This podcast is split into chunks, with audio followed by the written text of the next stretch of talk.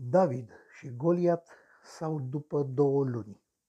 Războiul de trei zile din Ucraina a intrat în a treia lună și nu dă semne că s-ar apropia de final. Acum, cu atât de mult material adunat, noi oamenii normali putem încerca o analiză a evenimentelor care se petrec fix în ușa noastră. Așadar, cele două combatante directe, Ucraina și Rusia. Ucraina. Davidul momentului pare a fi învățat lecția numită Crimea 2014. Armata sa este apropiată de ideea de armată de profesioniști. Echipamentul folosit pare NATO. Tehnica de luptă, încă sovietică, pare și ea pe cale să se schimbe. Este evident că după 2014 țara s-a așteptat la o nouă agresiune rusă și s-a pregătit intens în această direcție. Armata are un plan clar de operații, militarii execută misiunile cu calm și au pregătit din timp puncte de sprijin și de rezistență cu dispozitive și depozite de hrană și armament, dar, cel mai important, resursa umană ucraineană este în mod clar pregătită după alte standarde decât cele obișnuite în spațiul sovietic sau ex-sovietic. În materie de relații publice, Ucraina a câștigat războiul încă înainte de a începe și și-a atras simpatia și ajutorul întregii lumi, sau mă rog, aproape întregii lumi civilizate. Până și președintele Zelenski pare a juca un rol în piesa pusă în scenă cu măestrie de propaganda de la Kiev. Fostul slav, spațiu slav, vecin Mării Baltice, Polonia, țările Baltice, având în comună o istorie veche de multe sute de ani, începută chiar mai devreme de Ducatul Lituanii, a simțit imediat durerea ucrainenilor, reacționând de-a dreptul agresiv în favoarea micului David.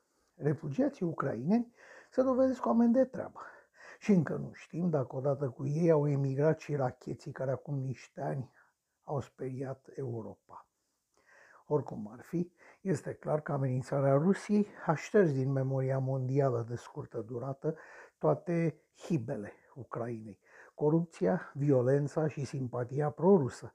După terminarea războiului, la fel cum a pățit și România după Revoluție, cei care au interesul îngropării Ucrainei vor aminti de toate astea și țara va reocupa locul ei obișnuit, constatând că s-a ales în aceste lupte cu o glorie efemeră care va plictisi copiii viitoarei generații de școlari cu distrugeri masive, ce se vor repara numai cu ajutor occidental, adică cu intervenția rechinilor economico-financiare veșnic flămânzi, dar și cu apartenența, oficială cel puțin, la spațiul european și cu un plus de siguranță.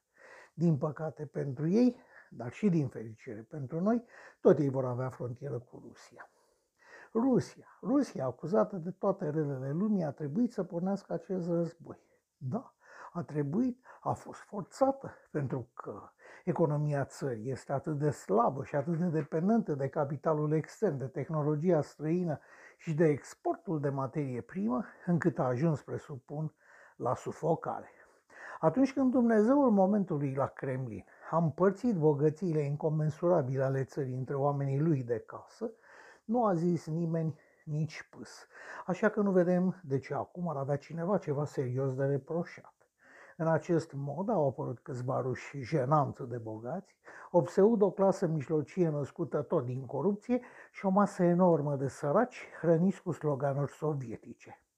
Sistemul corupt își arată limitele. Clasa politică românească ar trebui să învețe din acest exemplu. Așadar, armata trimisă să cucerească o țară în care se presupunea că va fi așteptată cu flori, cu pâine și cu sare, a fost echipată cu tehnică de luptă din era sovietică. A primit cinute de luptă luate parcă de la second hand și a fost hrănită cu rații care nu mai erau bune nici în războiul din 2014. Comandanții armatei par a fi fost și ei numiți politic. Ministrul apărării este de fapt inginer, constructor parcă, iar generalii își conduc trupele în luptă mai prost decât într-un joc video, unde și începătorii învață rapid că blindatele deplasate în coloană în zona de luptă sunt ținte sigure. Bănuiesc că Jukov era de multă vreme la Kiev.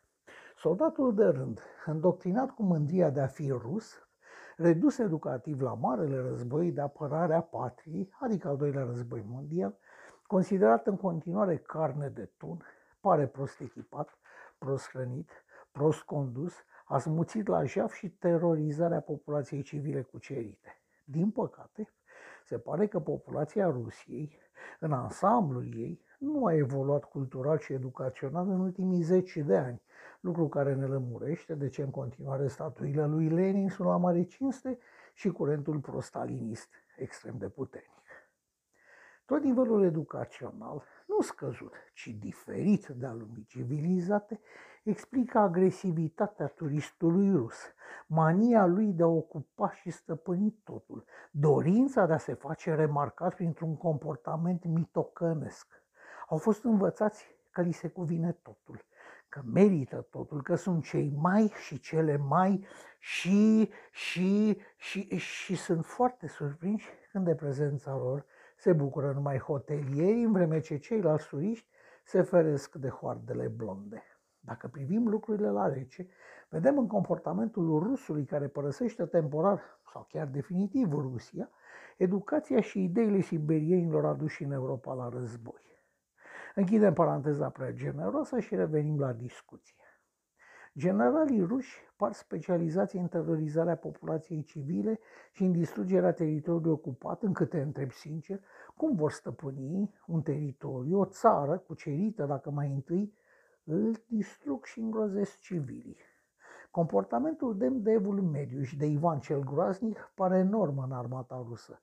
Gropile comune și distrugerile materiale inutile, cum ar fi locuințele, spun totul și se pare că nu sunt bine primiți nici măcar în zona pretins rusofilă și rusofonă. Apropo, dacă numai 1% din atrocitățile făcute publice este adevărat, tot este îngrozitor.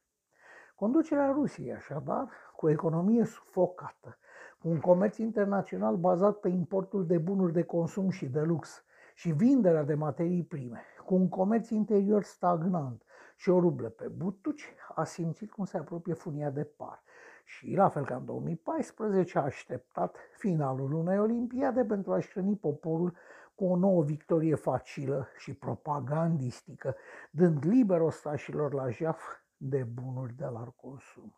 Numai că acum, da, acum David avea piatra pusă în praștie, sistemul educațional sovietic și rusesc încep să-și arate tarele. Mamele cu copii dispăruți în misiune pe uscat sau pe mare nu mai simt mândria pierderii acestora pentru patrie, ci amărăciunea faptului că au murit pentru nimic și nici măcar pozele propagandistice cu mame fericite care au primit 10.000 de ruble, circa 100 de euro, în schimbul fiilor morți la datorie pentru conducătorul iubit, nu mai păcălesc pe nimeni. Rusia. Rusia a obținut până acum un avans teritorial minor a obținut unirea întregii lumi civilizate împotriva ei, a obținut unirea statelor NATO în jurul SUA și a demonstrat că este pe cale de a deveni o putere de mâna a doua. Elitele ruse, câte au fost, nu pot influența gândirea și comportamentul mujicului pe care școala și societatea l-au învățat că toți ceilalți sunt oameni de categoria a doua pe care el trebuie să-i calce cu bocancul pe cap. Statele NATO, care multă vreme păreau dezbinate, mai ales urmarea acțiunilor lui Trump, au readerat la ideile alianței urmarea pericolului rusesc.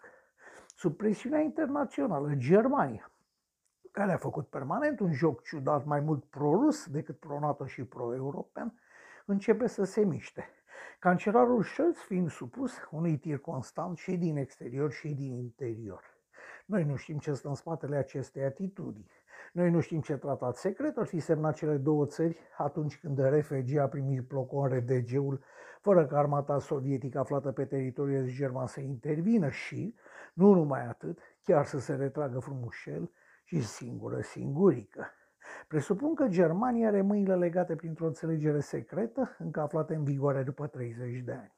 Franța, unde ideile extremei drepte par a fi prins teren surprinzător de bine, s-a speriat de un candidat cu legături strânse cu Rusia și clasa ei conducătoare și l-a reales, ca fiind răul cel mai mic, pe candidatul pro-european, continuându-și drumul alături de NATO. Ungaria, cu amintirea Republicii Sovietice Ungare a lui Bela Kun, face un joc lipsit de subtilitate și este pe față susținătoare a ideilor Moscovei. Trebuie să urmărim cu atenție și răbdare lecția pe care o va da Uniunea Europeană, lecție care, dacă rămâne fără rezultat, instituționalizează călcâiul lui Ahile chiar aici, în coasta noastră.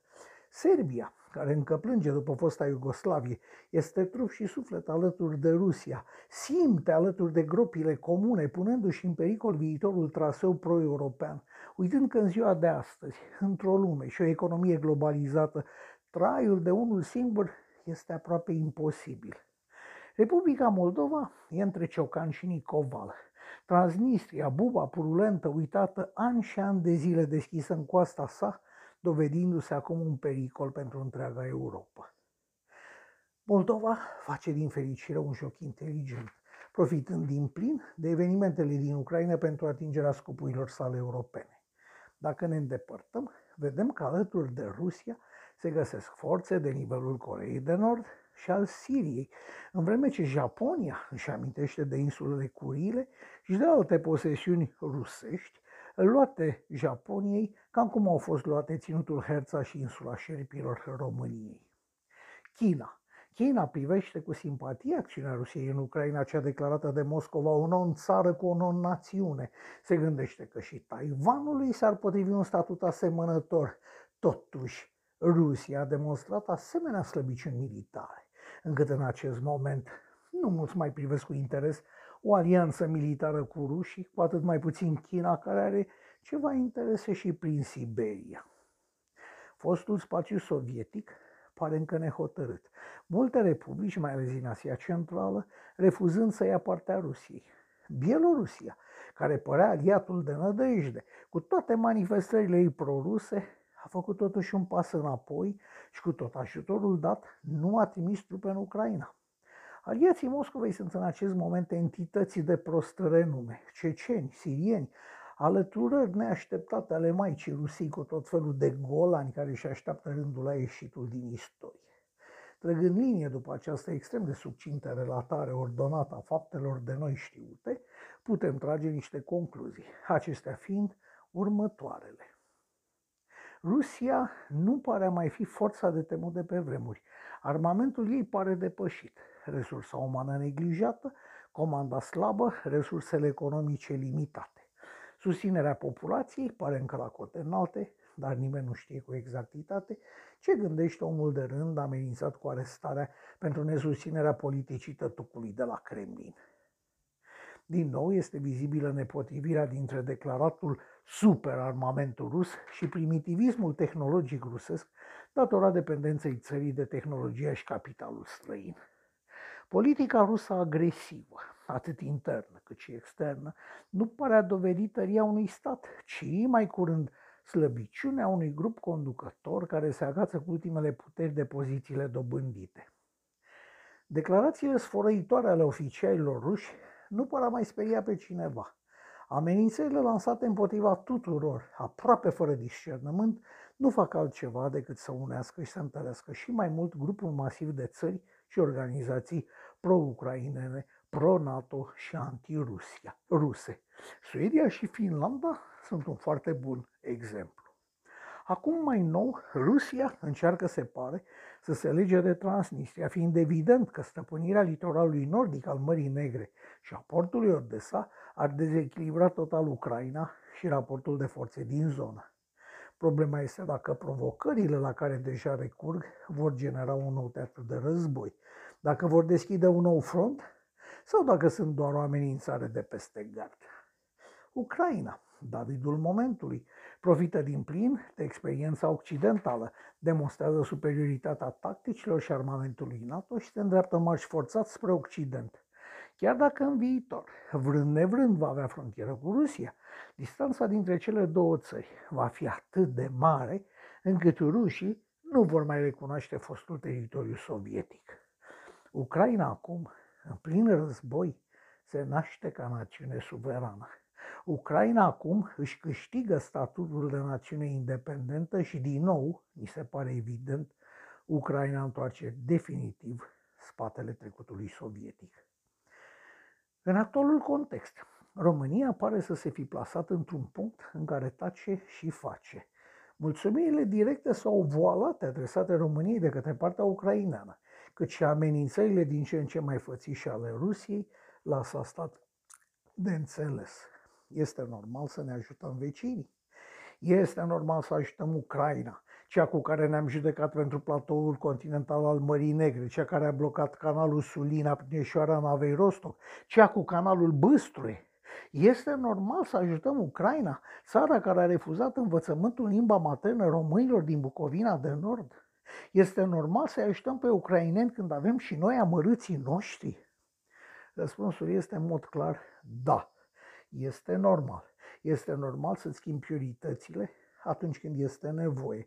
Este normal să sari și să stingi casa vecinului antipatic decât să stai pasiv și într-un viitor oarecare să ia și casa ta foc. Așadar, trebuie să înțelegem că amenințările ruse demonstrează că sancțiunile economice au efect, că discursurile lui Lavrov, care vorbește de așa zisa neseriozitate ucraineană în discuțiile de pace, înseamnă că resursele sunt pe sfârșite și că aparițiile triumfaliste ale tătucului popoarelor au rol propagandistic și atât tot. Rusia izolată nu pare în stare să ducă acest război la bun sfârșit. În ecuația războiului, acesta mai este o singură necunoscută majoră. Armamentul nuclear deținut de Rusia va fi folosit sau nu? ar putea fi folosit nimic de spus, dar va fi dacă un nebun este dispus să distrugă lumea din cauza gândirii lui paranoice, cei din jurul său îl vor lăsa? Greu de crezut. E bine, înainte de a începe războiul, Ucraina îl câștigase, iar Rusia fără să fi tras măcar un foc de armă pierduse. Noi putem fi măcar de data asta alături de învingători, alegând să facem lucrurile care trebuie, când trebuie și cum trebuie. Și sfârșitul războiului, în care deja Statele Unite, Regatul Unit și aliații lor s-au implicat neașteptat de mult, ar putea să ne aducă și nou un câștig. Fie și de imagine sau de încredere, pentru că abia acum Occidentul este clar că nu ex-cancelarul Schröder spune adevărul fiind plătit cu bani rusești, și amărâți ăștia din răsărit, balticii, polonezii și românii, rudele sărace care deranjau pe toată lumea, plângându-se de ruși și de Rusia. Și nu uitați, sivis pacem, parabellum,